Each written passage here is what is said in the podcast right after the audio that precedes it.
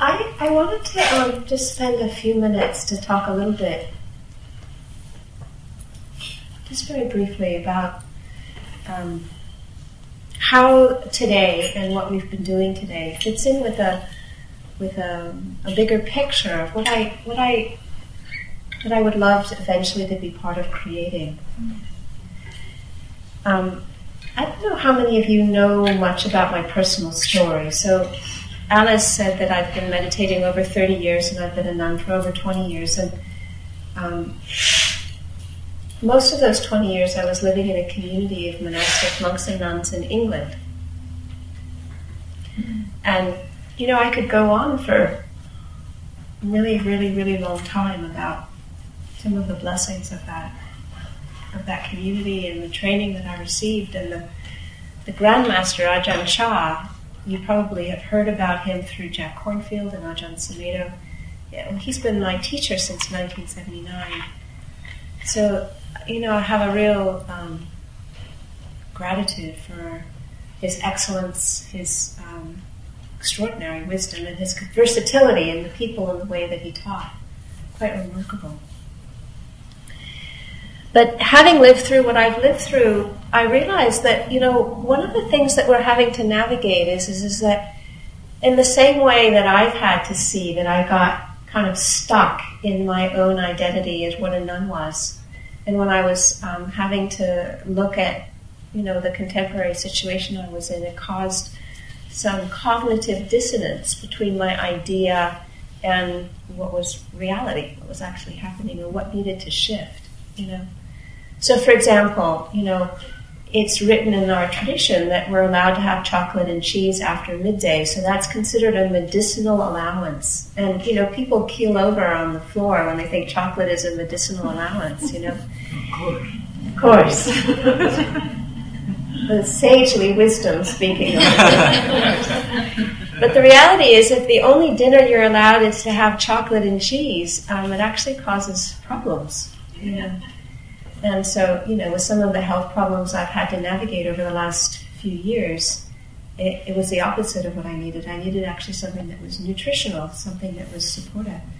And so, in trying to work out what was the best thing, I came to the decision myself that um, if I was needing to have food when I was not well and I was sick and all this stuff, that it would be good to eat something that would actually be supportive rather than to make it worse.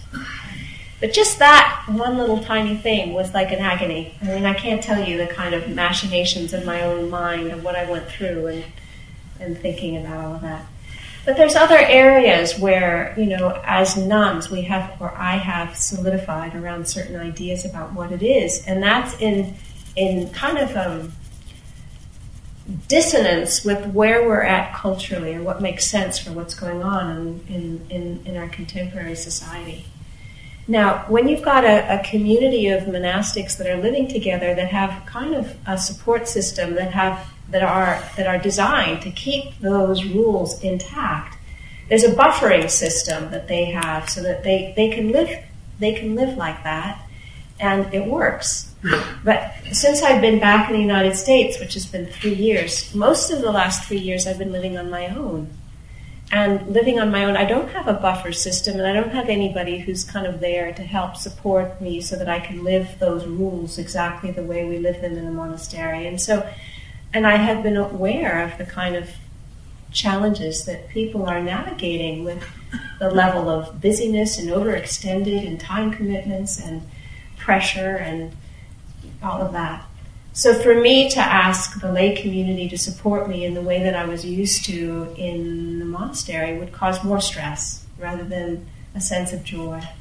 So I've been in a, a tumbler for sure, trying to figure out, well, how does this make sense or what does this make sense? So there's a couple things that I want to talk about. One is, is, is, that my own personal process has required me to do inquiry in ways that I would have never have been able to do if I was living in the monastery. Okay? Because the monastery is kind of insulated from being able to do certain kinds of inquiry because it's actually set up to protect that it stays the same. All right? The other thing is, is, is that when I came out of England, you know, there's so many blessings of what I experienced, but also there were some things that really were not so wholesome in terms of the disparity between the monks and the nuns, and also by the way that the, the lay community, no matter how elder, how wise, or how much depth of experience, there was no way that the lay community could input into the wisdom component of the monastic community. So while the monastic community was an oasis for everybody, the power was held by the monastics. And, you know, after 20 or 30 or 40 years, then the lay people began to feel as disenfranchised as the nuns did because their wisdom, there was no place for it to be included or honored.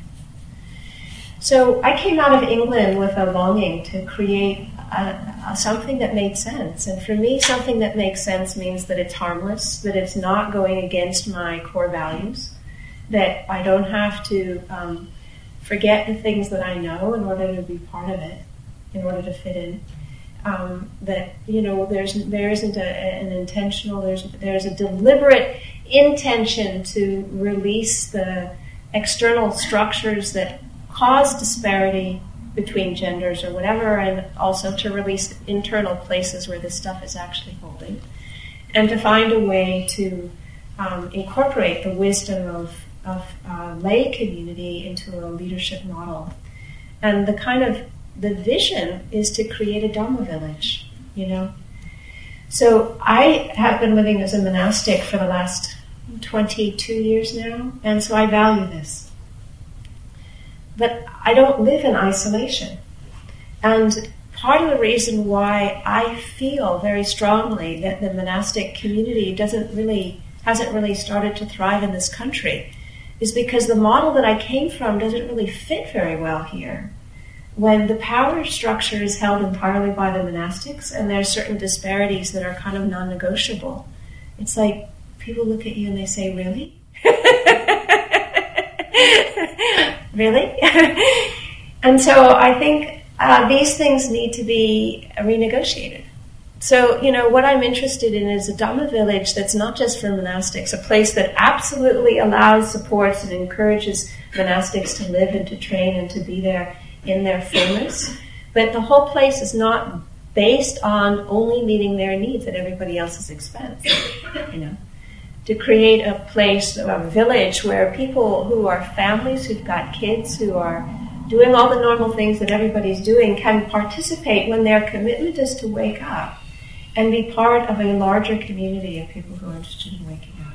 Now, being an Aquarian, I am a missionary.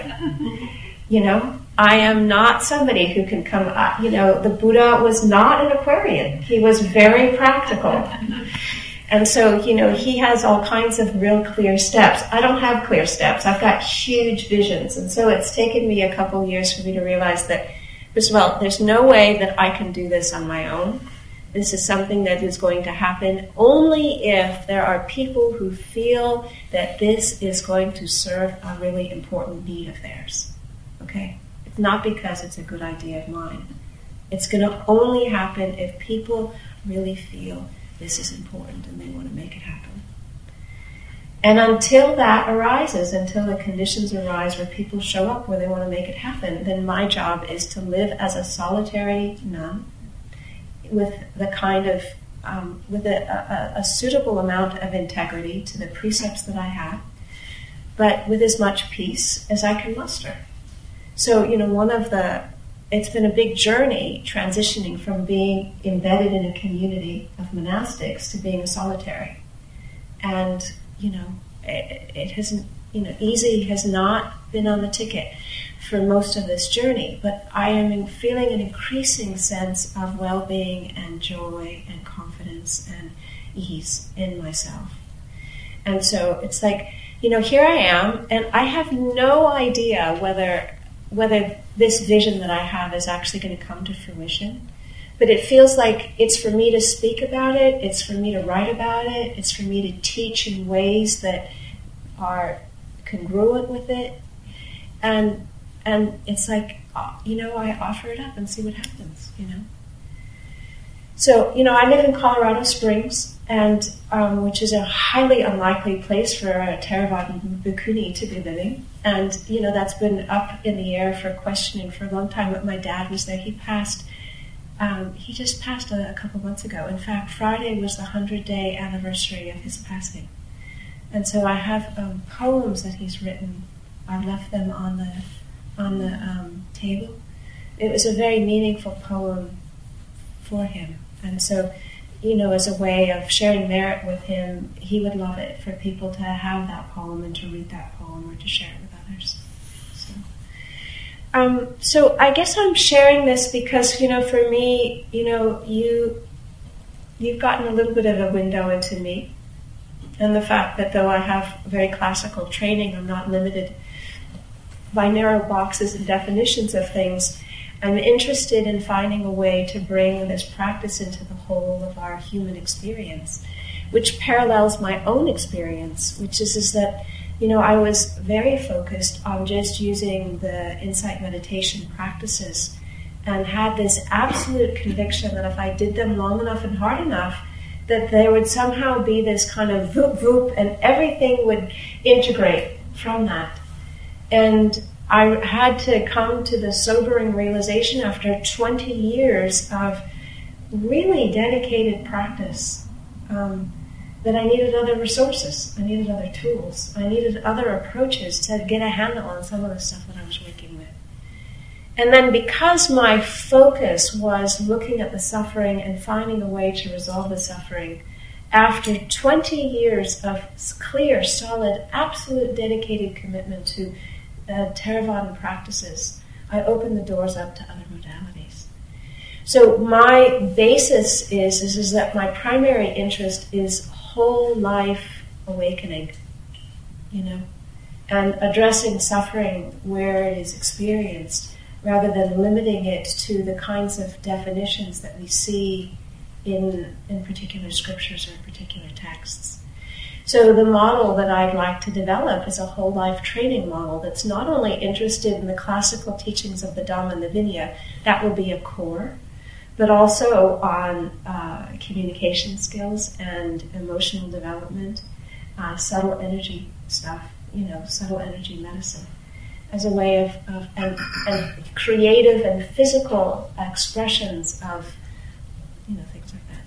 so this is the kind of stuff that I'm sitting with and curious about and wanting to do some more writing. And I have been wanting to write for the last several years, but you know, my life has been, you know, filled with caring for my father and my own personal illnesses and the Waldo Canyon fire and having to evacuate and mm. now more recently my father's passing and so there's just been one thing after another and so I haven't had like it hasn't been the right time yet to really do the kind of writing that I've been hoping for. But I'm getting closer to the time has come, you know, getting closer to, it feels like it's more like that. So I'm saying this um, just to let you know where I'm at, what I'm thinking. You know, I naked is my favorite way of being. You know, if I just put it out there on the table, people can figure out for themselves what they like and if they don't. Deception, it's like I don't know how you do it. You know, I just put it out there and people decide for themselves. So this is where I'm at. But the reason why I wanted to tell you is because, you know, what we did this weekend for me is absolutely very much part of what I see uh, as um, potential for evolving, where you've got um, many different modalities to have access to in a, in a kind of a container that's not chaotic but holding to be able to draw from them in order to have more um, access to different kinds of ways with the same material. Yeah. Yet very much rooted in essential teachings. So, um, yeah, there it is. When did you say you were moving to Santa Barbara?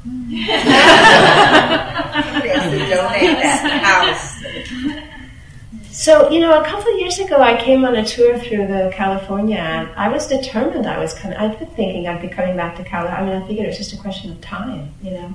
But in order for me to come back to California, I need a group of people who are happy to have me back here. and and and a place where I can live and an interest to help take this to a next level. And so, um, you know, think about it. you know, think about it. Yeah. Where do you do your writing about these concepts that you've just described? Say again, where? Where you say you've been writing about it? No, I've been wanting to write about it. I haven't yet done any writing, and so you know, I've got a website and a blog post. I just put two blogs up last night that I've been working on for the last two weeks while I've been on the road. You can read them if you'd like. There's all kinds of stuff on the website, talks and guided meditations and things like that. Um, all of it's available to be downloaded for free. You know, so I give, and that's what I do. I give. and Sunday morning is an interactive inquiry. So I wasn't on an inquiry this morning because I was here. But Elliot and Gabrielle and Gary, you can talk about what that's like. So Sunday morning, you can pick up the telephone and join me. And so, and and you know, you can share what that's like because you were part of it. You've been part of it. Yeah, every single week for uh, an hour, uh, we all get on, and it works out really well. It's a, it's a conference call, and uh, Skype is available for it now. I think. Mm-hmm. Um, and we have uh, we get people from all over the world that call in and, and share about their practice.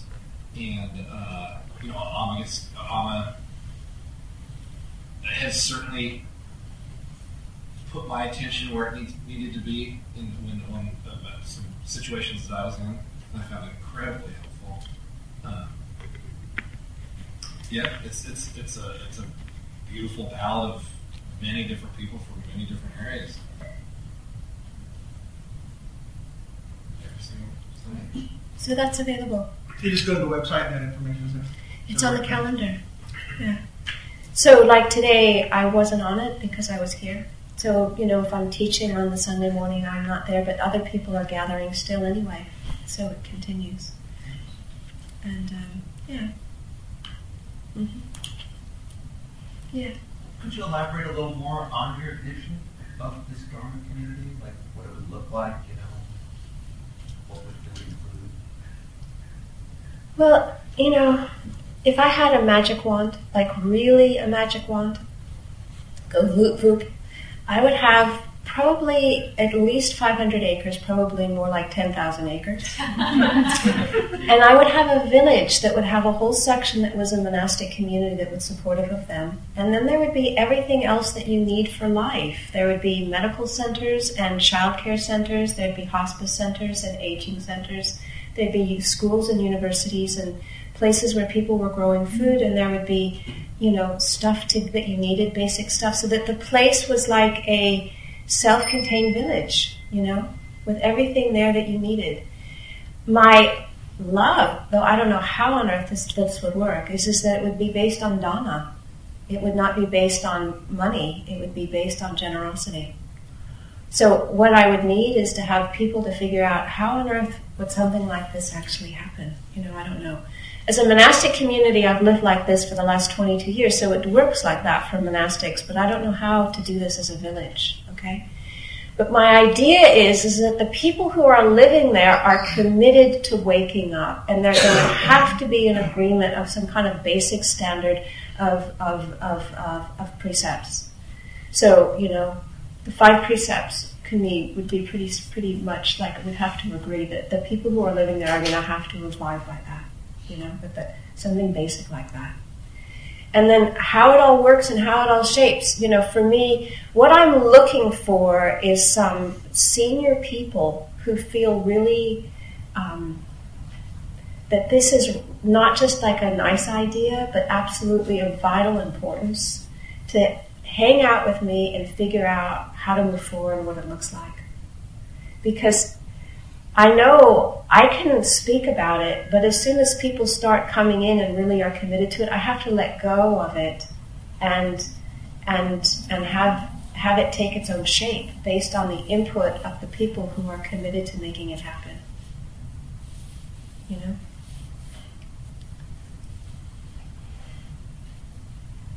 but what I see is is that people's lives are fractured and fragmented and all the rest of that, and it's like I don't think it has to be like that. You know, I absolutely don't think it has to be like that.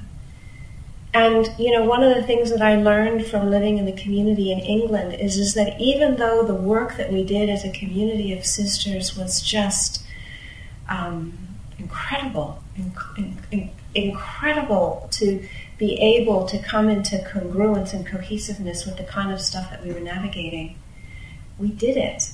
And as we did that, then the safety that we experienced with each other became a tangible force that we had more ability to trust and relax into.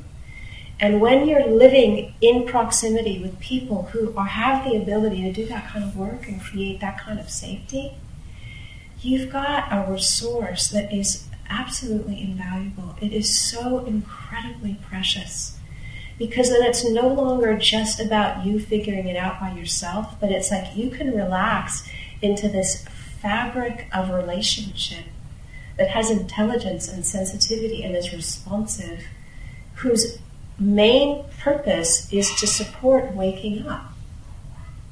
And so when you're in relationship with people who are like that, it's incredible what can happen in terms of the layers of integration and in terms of the kinds of places where we don't want to go, in terms of holding safety, in terms of the potential for creativity, it's incredible what can happen. It's also incredible how complicated it can be.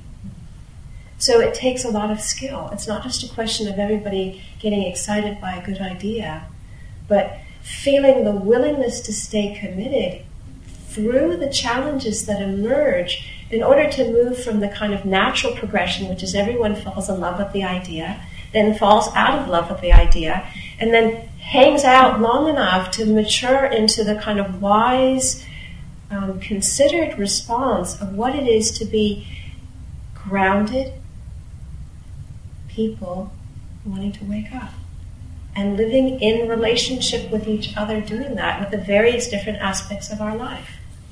You know? Not just for white people, you know, not just for middle aged people, for everybody, you know, who has that same commitment or interest, you know. So open up the diversity. Now, from my own perspective, when the Sangha was the centerpiece, then the diversity naturally happened. What's happened in this country is the Sangha is not the central piece. So the Vipassana insight meditation has been extracted from the monastic culture, and that's become the centerpiece. And now they're fighting to try and bring back diversity. But when the Sangha, when the monastic community was the centerpiece, we didn't have an issue with diversity. Diversity was sort of inbuilt into the system. You know? Ideas. I'd be curious where it, how lands what it feels like, whether you have a sense of whether that's important or not, or what your what your heart is longing for. But we're not going to really have a time to open up this conversation because we're already at three o'clock, and I wanted to do um, just a closing meditation sharing the blessings.